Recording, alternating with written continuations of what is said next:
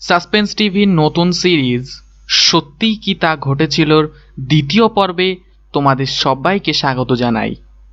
আমাদের আজকের গল্প আমরা পেয়েছি আমাদেরই একজন শ্রোতা, সানা আমিনের কাছ থেকে।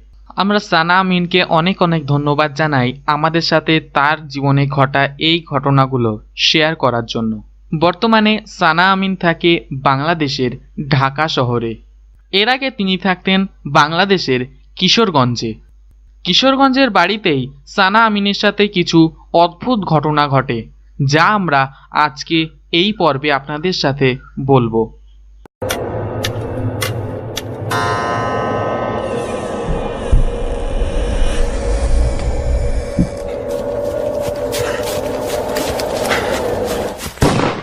সাসপেন্স টিভি, রহস্য এবং মায়াবী গল্প শুধুমাত্র বাংলায়। সানা আমিনের পরিবারে আছে তার বাবা, মা আর তার ভাই আব্দুল্লাহ। আব্দুল্লাহ সানা আমিনের থেকে এক মাসের ছোট। তারা এই দু বছর হলো ঢাকায় আছে। তাদের আগের বাড়ি, অর্থাৎ কিশোরগঞ্জের বাড়িতে তাদের সাথে কিছু ভুতুড়ে ঘটনা ঘটে। কিন্তু তারা সতেরো বছর ধরে ওখানে ছিল। এর আগে কোনো অদ্ভুত ঘটনা তাদের সাথে ঘটেনি। দু হাজার সতেরো আগস্ট মাস হবে। সানা আমিনের বাবা এবং মা কিছু একটা আলোচনা করছে যে কিশোরগঞ্জের বাড়িটা বেচে দিয়ে ঢাকায় একটা নতুন বাড়ি কিনবে। কারণ তার বাবা ঢাকায় একটা ভালো কাজের অফার পেয়েছেন। কিন্তু এই পরিকল্পনা বাতিল করতে হয়। কারণ কিশোরগঞ্জের বাড়িটা বেচে অতটাও টাকা আসতো না যে ঢাকায় একটি নতুন বাড়ি করা যায়। আর তখন আর্থিক অবস্থাও অতটা ভালো ছিল না। তাই বাবা ঠিক করে যে এখন থেকে দু তিন বছর তিনি ঢাকাতে থাকবেন ওই কাজটার জন্য এবং পরে একটা লোন নিয়ে আস্তে আস্তে একটা বাড়ি তৈরি করবেন। তারপর সবাই ঢাকায় ওই বাড়িতে চলে যাবে। এই সিদ্ধান্তে পরিবারের সবাই রাজি হয়। কিন্তু সানা আমিনের বাবা চলে যাওয়ার এক সপ্তাহ পর থেকে তাদের সাথে কিছু অদ্ভুত ঘটনা ঘটতে থাকে। প্রথমে কিছুই সঠিকভাবে বোঝা যাচ্ছিল না। তাদের দরকারি জিনিসগুলো হঠাৎই হারিয়ে যাচ্ছিল আর অনেক খোঁজার পরেও পাওয়া যাচ্ছিল না।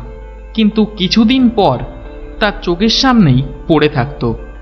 কখনো মা ভাবতো যে আমি ভুল করে রেখে দিয়েছি, আবার কখনো সানা ভাবতো সে নিজে ভুল করে রেখে দিয়েছে। কিছুদিন পর সানা আর তার ভাই আব্দুল্লাহ বারান্দায় বসেছিল।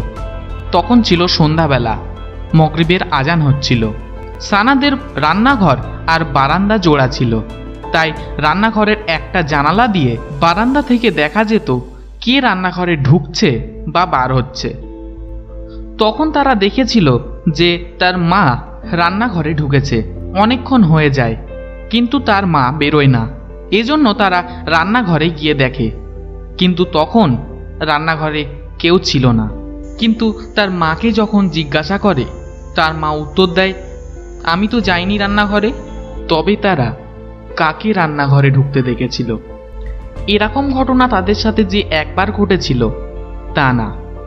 একবার সানার মা ভোরবেলা বারান্দায় নামাজ পড়ছিলেন।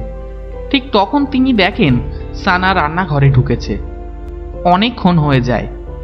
সানা বেরোয় না। এজন্য তিনি গিয়ে দেখেন যে সানা রান্নাঘরে কি করছে। কিন্তু এবারও সেই একই ঘটনা। রান্নাঘরে কেউই ছিল না। পরে যখন সানার মা সানাকে জিজ্ঞাসা করে যে রান্নাঘরে গিয়েছিল কি না সানা তো তখন অবাক। কারণ সানা তখন নিজের ঘরে ঘুমাচ্ছিল। কিন্তু কয়েকদিন পর থেকে ঘটনা আরও গুরুতর হয়ে যায়। ঘরের দরজার কাছে সবসময় একটা সুন্দর গন্ধ তাদের নাকে আসতে থাকে। রাত্রেবেলা রান্নাঘরের বাসনপত্র নড়ার আওয়াজ হতে থাকে। বাড়ির সব লাইটগুলো খারাপ হয়ে যাচ্ছিল, বারবার ফিউজ কেটে যাচ্ছিল। রাতে হঠাৎ করে বারান্দার লাইটগুলো জ্বলে উঠছিল, ঘরের পাখা বন্ধ হয়ে যাচ্ছিল। সানাদের বাড়িতে দুটো ল্যান্ডলাইন ছিল। রাত্রে বারবার তাতে ফোন আসতো, কিন্তু কল রিসিভ করতেই ফোন কেটে যেত। এরকমও অনেকবার হয়েছে যে আব্দুল্লাহ ঘরের মধ্যে সাপ দেখতে পেয়েছে, আর হঠাৎই সাপটা গায়েব হয়ে গিয়েছে। এইসব যখন ঘটছিল, তখন তারা বুঝতে পারে যে কিছু একটা গণ্ডগোল আছে। এই জন্য তারা তার বাবাকে সব ঘটনা জানায় এবং বাবার পরামর্শ মতো তারা তার নানিজির বাড়িতে চলে যায়। এরপর সেখানে গিয়ে একটা তাবিজ করায়। তারপর অনেকবার সানার বাবা সেই বাড়িতে যায়, কিন্তু সানার বাবার সাথে ওই ধরনের ঘটনা কোনোবারই ঘটেনি। যখন সানারা ওই পুরনো বাড়িতে ছিল, তখন সানা তার খুব প্রিয় একটা ওড়না খুঁজে পাচ্ছিল না।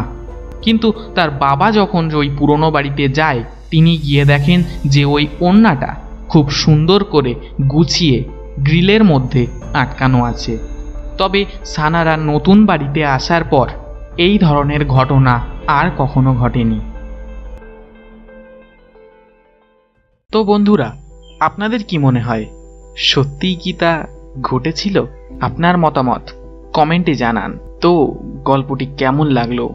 আশা করি গল্পটি খুব ভালো লেগেছে। তো যদি ভালো লেগে থাকে, তাহলে অবশ্যই একটা লাইক দেবেন। তো আপনার জীবনেও যদি এ ধরনের ঘটনা ঘটে থাকে, তাহলে অবশ্যই আমাদেরকে জানান এই ইমেল আইডিতে। তো ধন্যবাদ গল্পটি শোনার জন্য। দেখা হবে পরবর্তী গল্প নিয়ে। ততদিন পর্যন্ত সবাই সুস্থ থাকবেন, সুস্থ রাখবেন। ধন্যবাদ।